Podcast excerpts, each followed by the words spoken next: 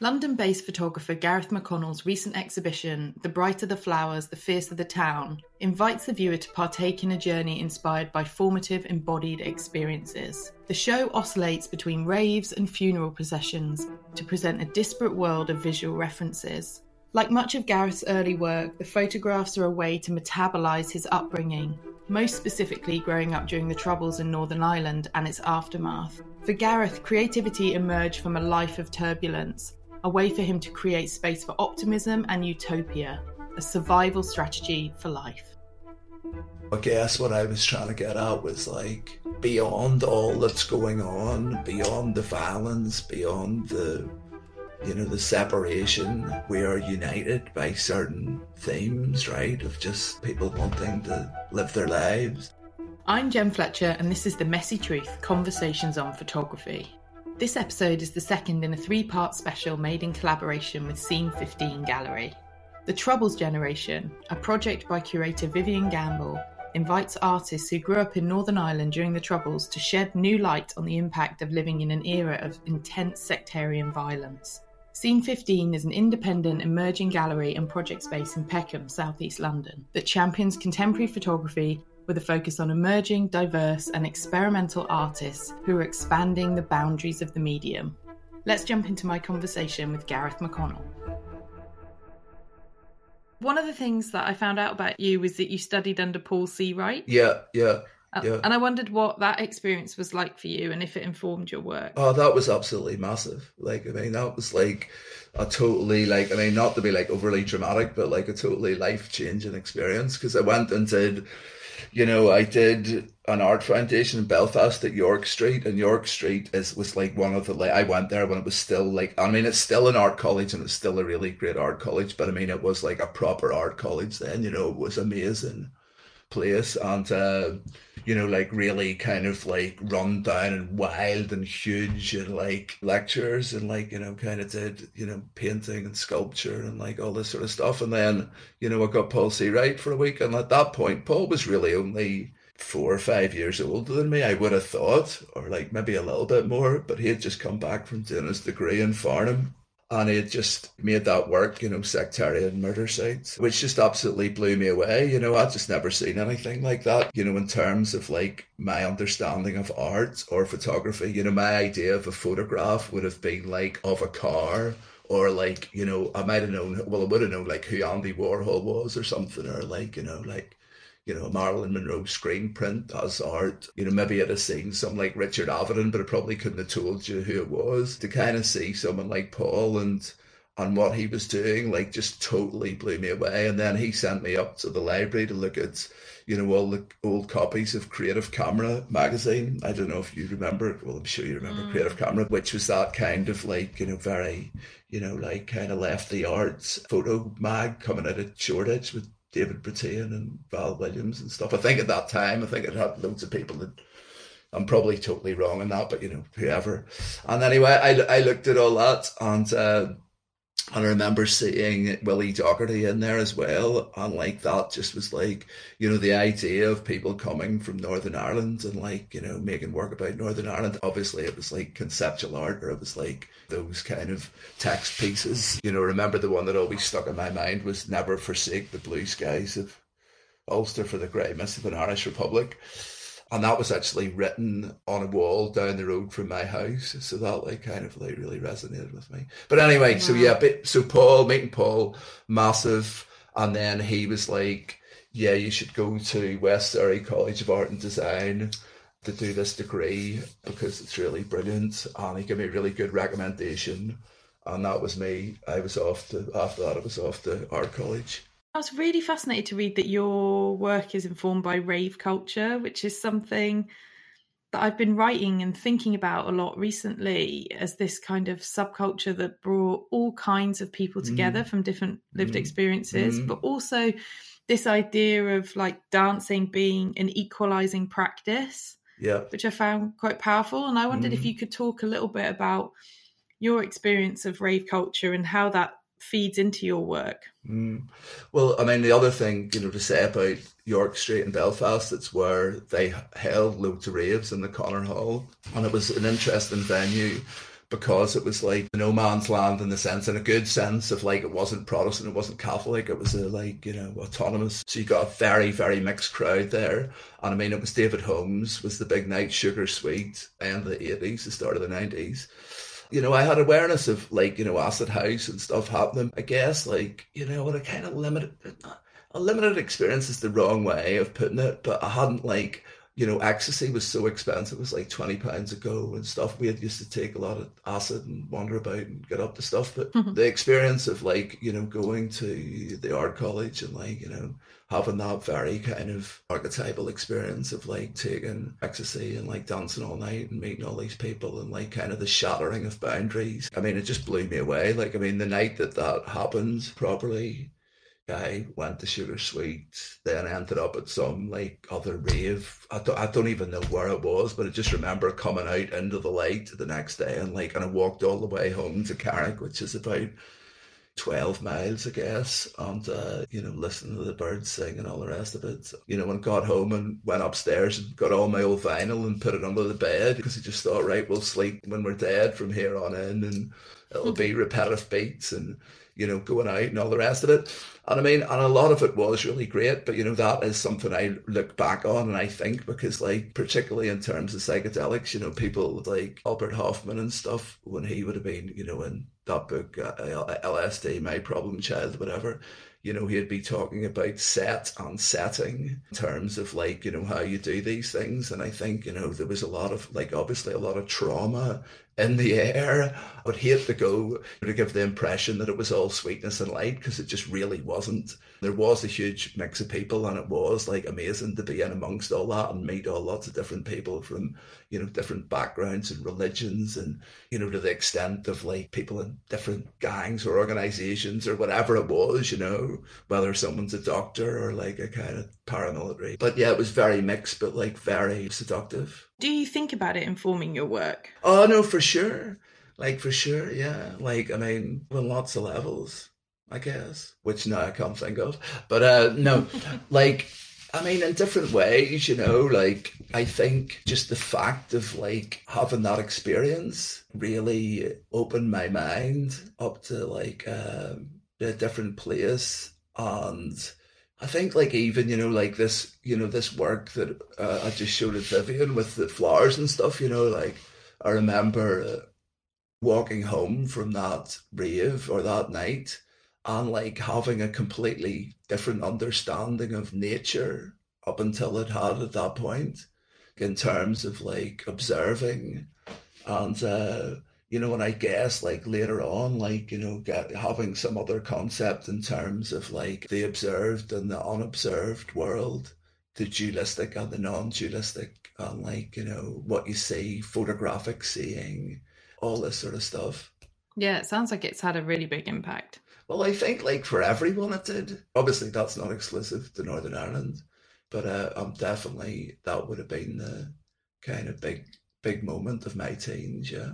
You mentioned the sectarian murals a little minute ago, which yeah. are these very visceral abstractions, which kind of have this sense of sort of artistic rebellion. And I wondered if you could talk a little bit about the idea behind that project and sort of how it came into being. Sectarian murals appear throughout, not just Northern Ireland, but mainly Northern Ireland, you know, like, I guess. You have the Protestant community, the Catholic community, the Loyalist community, Loyalist slash Protestant, the Catholic slash nationalists, and and these murals would often depict, you know, historical scenes, particularly in the Loyalist community. There's a lot of like King Billy, Remember sixteen ninety, you know, the B Specials, the U D A, the U V F, different paramilitary organisations, fallen soldiers, you know, people who have like done this or that, you know, all this sort of stuff, prisoners, whatever, right?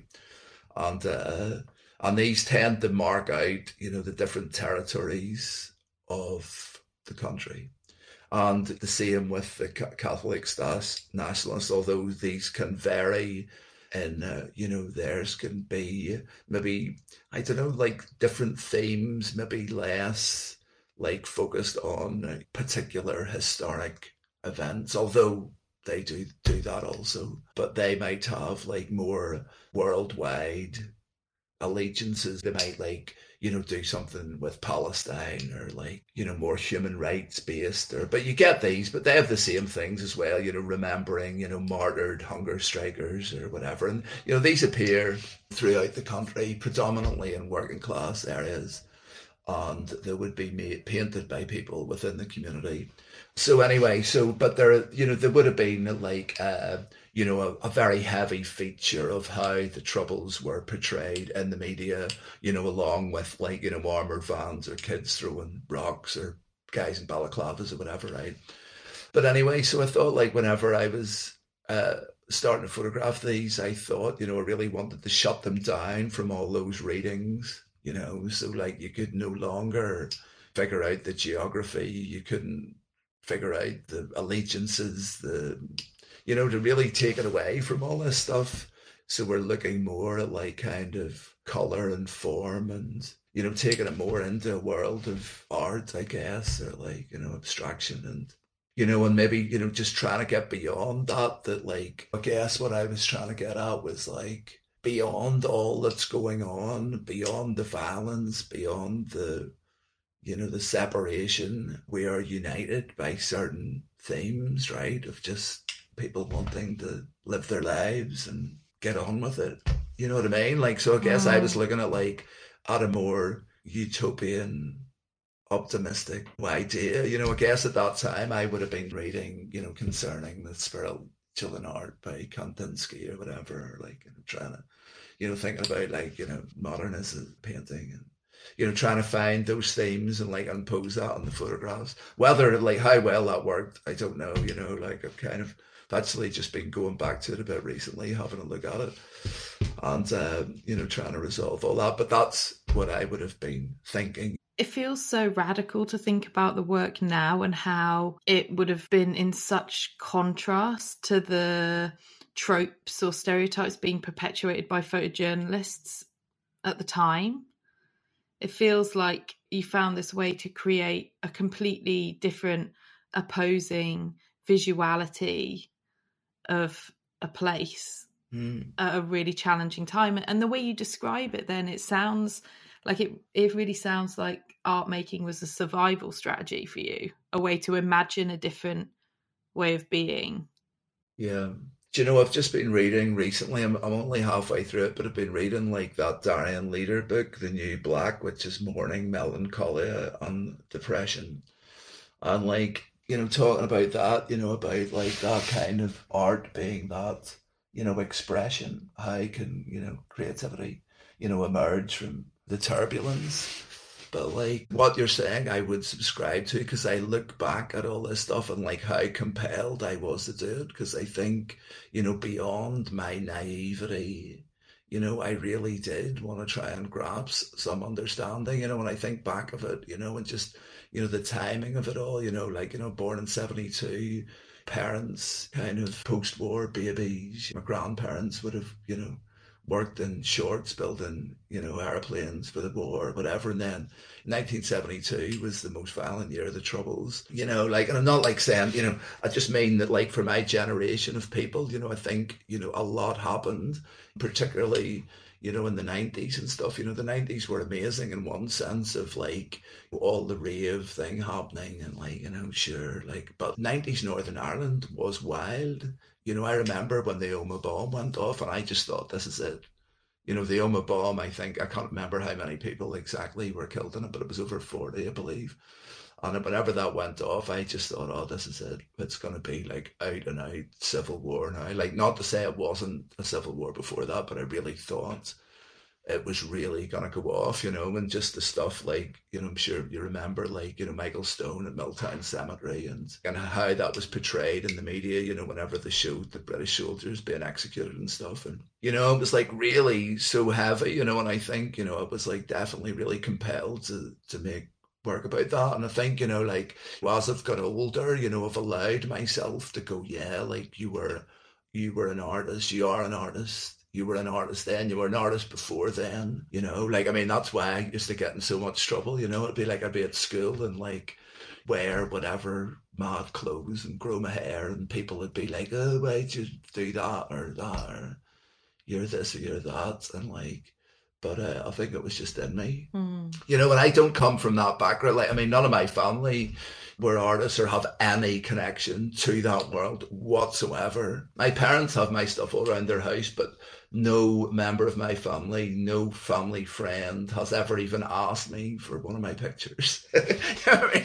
I was, you know what I mean? It's just like, just not there. Like, it's like, although it is worth saying that my mum did do a photography course, and that's why we had a camera in the house, because she went to a local night class at one of the schools, and yeah, she she came back with all these pictures of guitars shaped like A K forty-sevens and stuff, and it turns out, like, one of the other guys in the class, there were a couple that was actually, was he was in a band called Stiff Little Fingers, who actually went on, a really famous Northern Irish punk band, but like, but uh, that went on to have a massive revival after this. But anyway, at the time, he was really down in his luck, and he used to come round our house and try and teach me how to play the guitar when I was about fifteen or so.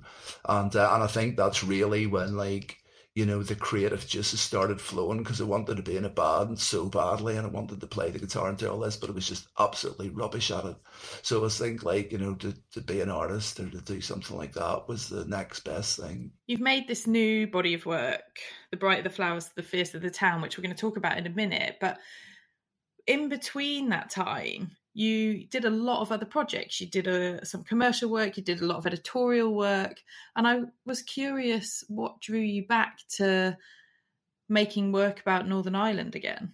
Do you know, I think I should probably say, I probably didn't start out making work about that. I, I kind of like came to realise that that's part of it. You know, so that show, yeah, like at, at Seen Fifteen, you know, the title comes from a text by Susan McKay, and Susan McKay is like, I guess she's a big voice on the Northern Irish Protestant people. And she interviewed me back in two thousand about the Albert Bar, which was terrifying, like on lots of levels, you know, because much like I am, am now, or much more so at that point, that point, I was very concerned about, you know, saying too much or getting myself in any trouble. And, So, the, so that recent work, that show is all ca- kind of, uh, well, it's all flower pictures, it's all still life. And uh, I'd been doing those for a while, and I got commissioned by Frieze last year to do all their advertising on a special project for the magazine and all the rest of it. And, and I got interviewed for it, and I was kind of so unhappy with the interview that I realised that I really had to have a good think about what it was. It was, you know, trying to achieve. And uh, so I entered into a kind of period of discussion with a, a writer friend of mine, you know, to talk about all this. And I think that's really what emerged from it, was that this had a lot of links mm. back there. And so I guess it's just that practice before theory, theory before practice, seeing what comes out, you know. But to talk about the other stuff, like, I think that I, what happened was that in two thousand four, I got nominated for a contemporary photographer's monograph with Photoworks, and I ended up, I got this book published by Steidl in two thousand four, and it was essentially just really my student work. So it was like murals, you know, uh, antisocial behaviour, which was scars of, of uh, you know, punishment beatings, antisocial behaviour part two, which was kind of, you know, big close-ups of like intravenous wounds from drug taking, and and you know, there was some flower stuff, Albert Barr, all this here. So I ended up, I got this book published, and Charlotte Cotton did an interview and got a couple of essays, and Steidl published it, and it got distributed around the world. Nigel Shafran did the other book at the time. That was, me and him were the first ones then. It was Bettina von Zwei, Sophie Ricketts, Dan Holdsworth, that sort of stuff. But anyway, so what happened was that just kind of like completely, you know, propelled me into a different sphere, in the sense that my phone started ringing or whatever, mm. you know, so, you know, suddenly at the New York Times asking me to do things, and suddenly I was like traveling around the world and doing all this very seductive stuff. But I think really, you know, I look back on it, I think I was like in a lot of avoidance also. You know what I mean? I was, mm. there's an expression, you know, that I was looking for the easier, softer way, you know what I mean? And yeah. And I also wanted to, you know, make money and, and do all this sort of stuff. And, and I guess, you know, off the back of that also, there, there came some art world involvement, you know, and I started selling work for the first time. And that's actually when I did my first flower pictures, were at that time called Night Flowers, and, you know, showed those at Frieze and Carl Friedman Gallery and stuff. And so I guess it was like a lot of stuff going on, and it's just the life you come round again. You know, you start trying to look at really what's important and and what it is you want to do. What drew you to flowers? Because as you say, you've had this relationship with them in your work for quite a long time now. Yeah. Um, I don't know. They're just nice, aren't they? The flowers are nice. They are nice. They are nice. No, like, but seriously, like, I mean, I think it is that thing, you know, it's going back to, say, leaving that party that I mentioned back in nineteen ninety or whatever it was, right? And like walking home and like looking at the flowers and the foliage and all the rest of it, and suddenly having a different connection with nature or something, right? You know, so there's all that. And then, you know, there was later, later on, I guess, I remember coming back to London. I'd been down in the south coast. I'd actually not been very well. And I came back to London, and I remember, you know, just being in London, and it was spring, and like there was all these incredible cherry blossoms under the, the street lights. And I was just like, I don't know, it just like really spoke, you know, spoke to me. It was just like so beautiful.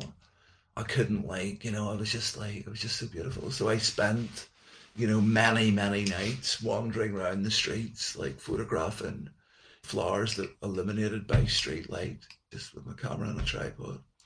And I guess that's where it started. And then, like, you know, although they have appeared in other work, but I think that was like less conscious. There's there's some in a, in a project called The Undertakers, which was from around the same time as the Albert Bar as well, like nineteen ninety-eight.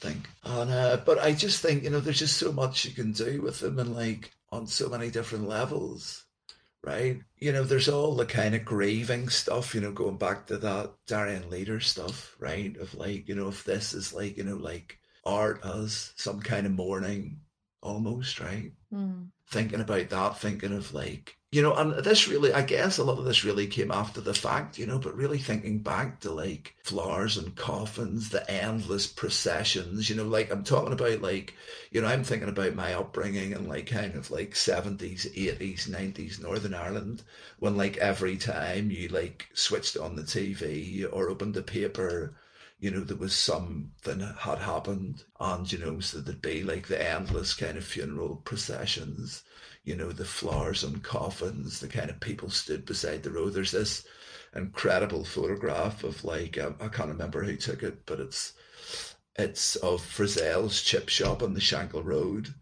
and uh, the crowd, you know, when it got blown up, and uh, just all these people and just the flowers everywhere. And like, you know, when Neil Brown and his text for the show at Vivienne's called The Meaning of Flowers, you know, he says this thing about, you know, like, I've actually got a copy. He goes, yeah, weeping families in black, not psychedelia, flowers, flowers in and on hearse vehicles, linked arms, carrying coffins with flowers, crowds holding flowers, T V cameras filming the flowers, police standing beside the flowers, enemies see the beauty of each other's flowers. Flower wreaths, mums, dads, sons, daughters, brothers, sisters, cousins, uncles, aunts, friends, colleagues, local tradespeople, neighbours.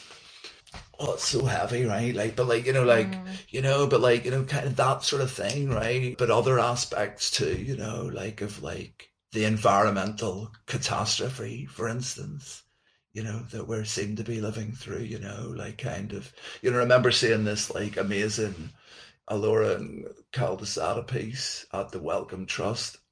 Oh my God, I can't believe this. I can't remember the name of it, but basically, you know, like it's filmed under one of those huge like space microphones or whatever, where they're listening for like voices off in outer space to see if there's aliens and stuff. And uh, but right underneath this structure, there's a really rare species of parrot. And they ended up, you know, there's this whole thing of like, you know, this parrot could like, you know, learn, could communicate with humans, or, you know, learn all these different words, or, you know, whatever. It's like kind of like hard to tell whether it's fact or fiction, all this stuff you're listening to. But basically the whole premise of it is, you know, of like, you know, here we are trying to look, you know, let, you know, look for aliens, but like missing what's right in front of us, you know, the absolute like glory and abundance of nature, you know, the, you know, the unknowable, you know, mind of God, you know, expressing himself through these crazy things, you know, and like, you know, how dependent on human survival we are for, you know, the humble little flower coming up through the crack in the pavement, you know, for, mm. you know, for pollination, you know, and, you know, all this here, whatever it is, you know. You go anywhere with it, you know, like, you know, sat there in your armchair, like injecting drugs, like kind of like seeing the bloom of blood in the barrel, you know, or like whatever, you know, it's like, you know, I guess it's like, I think I'm much more, I just like kind of like make the work, and then like maybe the understanding comes later, or I have that idea, like if art is like, you know, you know, the, you, you have an idea and you put something into production, you know, fruition, and then think about it, mm. or, or or have other people think about it. You just really did such a great job at unpacking how personal and loaded this show, this body of work is. And I guess to sort of speak to what you just said about this idea of like sort of following your gut or your intuition and making the work and kind of reflecting on it later, I'm curious how you're feeling in the making process. Is that a very cathartic space for you? I'm just curious what your state of mind is while you're making these, like, what are astoundingly beautiful and intense images of flowers? Uh, usually I enjoy myself once I get going, but like I have to make myself do it. Generally, once I can kind of step over the threshold into action, you know, once I can d- defeat my procrastination and start the process, it's usually pretty good. Like in terms even of like, you know, going and finding the flowers, you know, which is generally me bitting about, you know, Hackney on my bike, like looking for things, you know, and around about or someone's garden or coming over a wall or whatever. Right. And then like, you know, so kind of go on and get that. And like, I mean, I guess there's like, you know, that process, you know, even that process, there's something beautiful in, you know, in the sense of like on a bike and movement, looking, finding, gathering, appreciating, you know. And then there's the, you know, the compositional aspect of like, you know, arranging and the setting, the lighting, you know, and then there's the, there's the actual photography, you know, which is like often, you know, but not always, yeah, like really enjoyable, or like trying to summon something up. Enjoy, not that it, it, you know, doesn't always work, but, uh, you know, and then, yeah, for sure, like the kind of the flow of ideas about the work or about just things in general while you're doing that is good. Like often what I really love is, you know, because I, I you know, a lot of the lenses and stuff I'm using are very close up, and, and uh, you know, I'm using a medium format camera looking through the, the viewfinder, and like, you know, maybe like a little spider will walk through, or, you know, some amazing little insect will just kind of pause in front of me. You know, it's not that I, I want or need to photograph that, but just like that kind of little connection feels like it, you know, means something, you know, or gives me, you know, mm. just that little more like, you know, connectedness or appreciation of the wonder of like consciousness. And you've cultivated such a strong visual language over the years, but particularly, you know, it's so palpable in this show. This, you know, everyone loves to say your hallucinogenic colour palette, but I wondered if you could tell me a little bit about what informs this visual aesthetic, because it is so disarming and so distinctly you. Mm. Raven. Lots of drugs and lights and the usual, like what, like as as uh, Andy Weatherall used to say, like the kind of like the Gnostic ceremony, you know, lights, smoke, music, herbs, whatever. But yeah, no, I think like, you know, that's all been part of it for sure. You know, a lot of those very simple, well, and like let's just say even like light and music. So say I'm even, you know, kind of like using the palette of rave in a way or something. I don't want to separate any more than I already have. Mm. I think like it's trying to to make try and make work that's somehow like more unifying, if that makes sense. It makes total sense. Flowers are such a well-worn subject in the mm. history of art. Mm. Was there a challenge there for you to make it personal for yourself in your own practice? Yeah, of course. That's the fun bit. You know, like, you know, like it's that thing of like, you know, how do you make it your own? Like, and I guess that was like, you know, when we spoke about the murals, I thought, well, how do I make this my own? How do you do this? How do you treat this subject? You know, I made this series of work uh, I've mentioned a couple of times before called Antisocial Behaviour. And the, the more successful aspect of that, the, that work, I feel, was the second part, which was Antisocial Behaviour Part Two, which was close-ups of like people injecting and blood spurting out of groins and stuff like this, right? But it was like, I shot it from about nine inches away. It was on a wide-angle lens. It was very close. It was studio lit. It was like, you know, F thirty-two or whatever, you know, with the backgrounds. And so basically I was trying to go, well, what's, you know, the archetype of like, of drug photography, right? And I think, all right, Tulsa, Larry Clark, you know, amazing book. Like, I mean, don't get me, like, absolutely, Tulsa's just a, an incredible photo book and an incredible, you know, use of, of image and text. You know, I think there's only about twenty words in it, but like crazy. Good book, but there's absolutely no need for me to remake that work at all, right? Although obviously lots of other people feel differently because it's endlessly churned out, isn't it?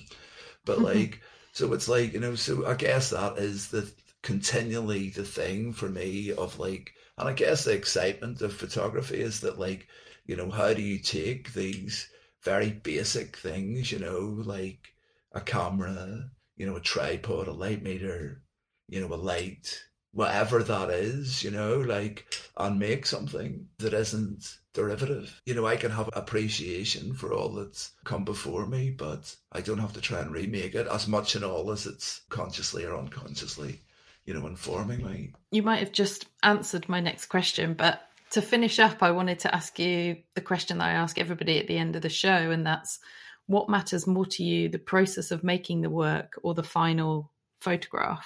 I think the final photograph, but maybe it's the process. Both. Yeah, no, I don't know. Like, I mean, I guess there's like, I mean, there is something like enormously, you know, satisfying on like in getting something that works at the end.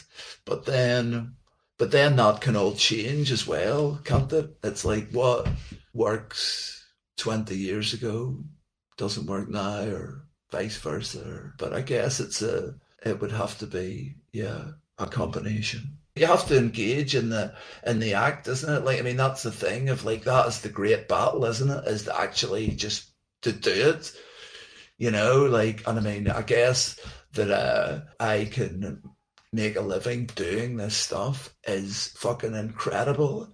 You know what I mean? Like, I mean, I do think of that every day, you know, when I like, you know, that I can do this is great, that I don't have to do something that I hate is amazing, and that I'm very grateful for it. You know? It was so good to speak to you, Gareth. Thank you so much for coming on the show. My pleasure. Thanks for having me. Thanks for listening to The Messy Truth. You can find more information about today's guests in the show notes. Theme music is Changed by Judd Greenstein from the album Awake, and design is by Ruby White. You can follow updates on the podcast on my Instagram at Gem Fletcher, or subscribe to my newsletter at gem fletcher dot com. Feel free to leave a review on Apple Podcasts.